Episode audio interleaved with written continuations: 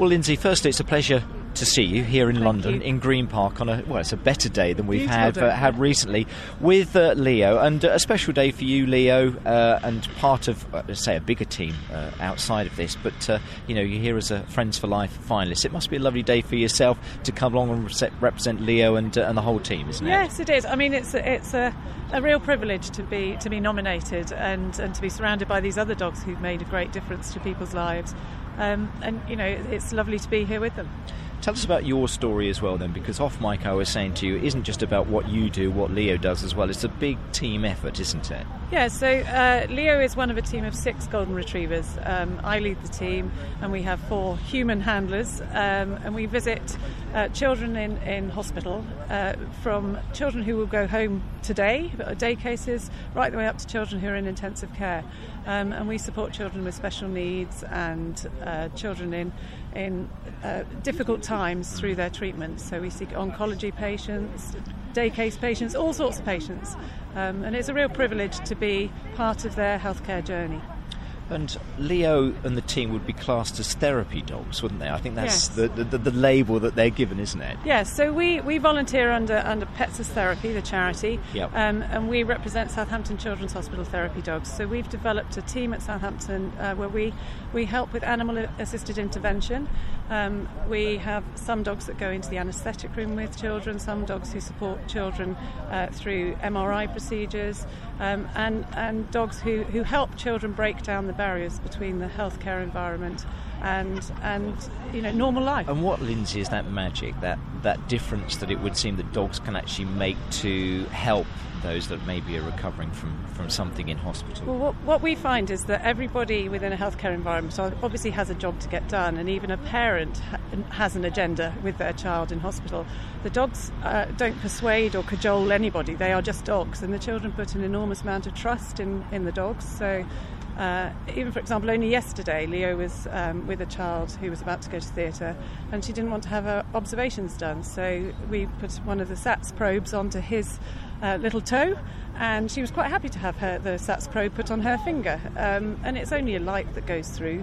Uh, but you know, he it he made broke the down difference. That, yeah, it that, made the that- difference That barrier as well. And you like to say it is a team effort. So how does it kind of work on a daily basis? Are you instructed to go into the hospital, or do you volunteer? How does that actually so work, we, Lyndsey? we four handlers volunteer. So uh, I spend about twelve hours a week. So we, we do. Um, there are there are people on the wards with dogs four days a week at Southampton Children's Hospital, but we also have a referral a referral process. So for we, we are part of the of the youth and play services team. So we work alongside the, the play specialist team, and they will identify particular patients who might have special situations that need our support, and then we might work up with those children for a couple of months if there's a particular particular episode that they need support with.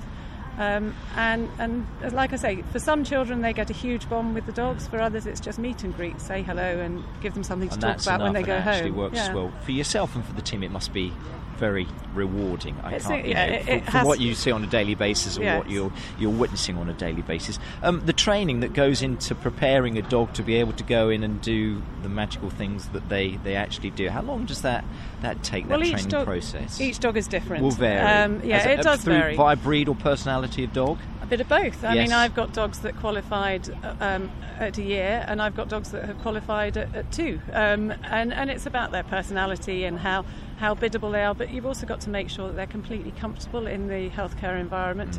And in the same way as a, a dog visiting isn't for every human because they don't, you know, there might be allergies or cultural reasons.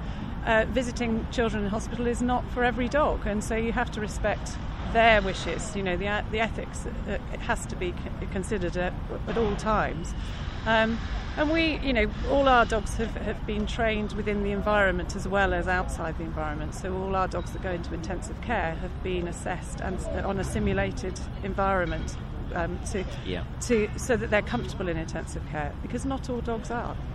You're not surprised, I don't think. You seem the type of person that isn't surprised what dogs are, are capable of doing. No, well, I'm I'm a huge dog dog lover. Um, you know, and actually, to be fair, Leo, sometimes some of the things are quite difficult that we get involved in, and Leo is my support. Then um, he knows when I'm finding things tough, and you know I'll get home and and if we've seen a child who is really you know in a difficult situation, I might need to, his support and when I get home. Supportive yes. of you as well. So name check for the rest of the team. I'm sure that they're great colleagues. They are great again, colleagues. you're just very proud of the work that you do as yeah. a team, like you say, not just as an individual. No, and you know we've seen two and a half thousand patients in the last 12 months, and one woman and one dog could not see that.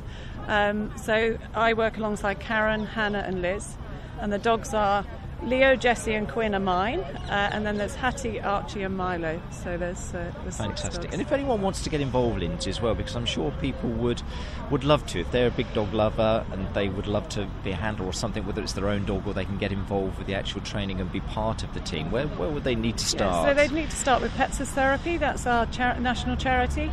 And uh, you know, if you've got time and a, and a dog that you think would be great at it, that's the first stop. And honestly, it's the best thing I've ever done. Excellent. And a final question to you: You won't, I'm sure, again be surprised at the wonderful stories that have been told here today in London for the Friends for Life uh, award uh, at, uh, at Crufts that's going to be there on the Sunday. Um, you're all winners, aren't you? Basically, I think I think it's it's apples and pears, isn't it? Ultimately, um, all of these dogs have done something special for someone or in a particular situation.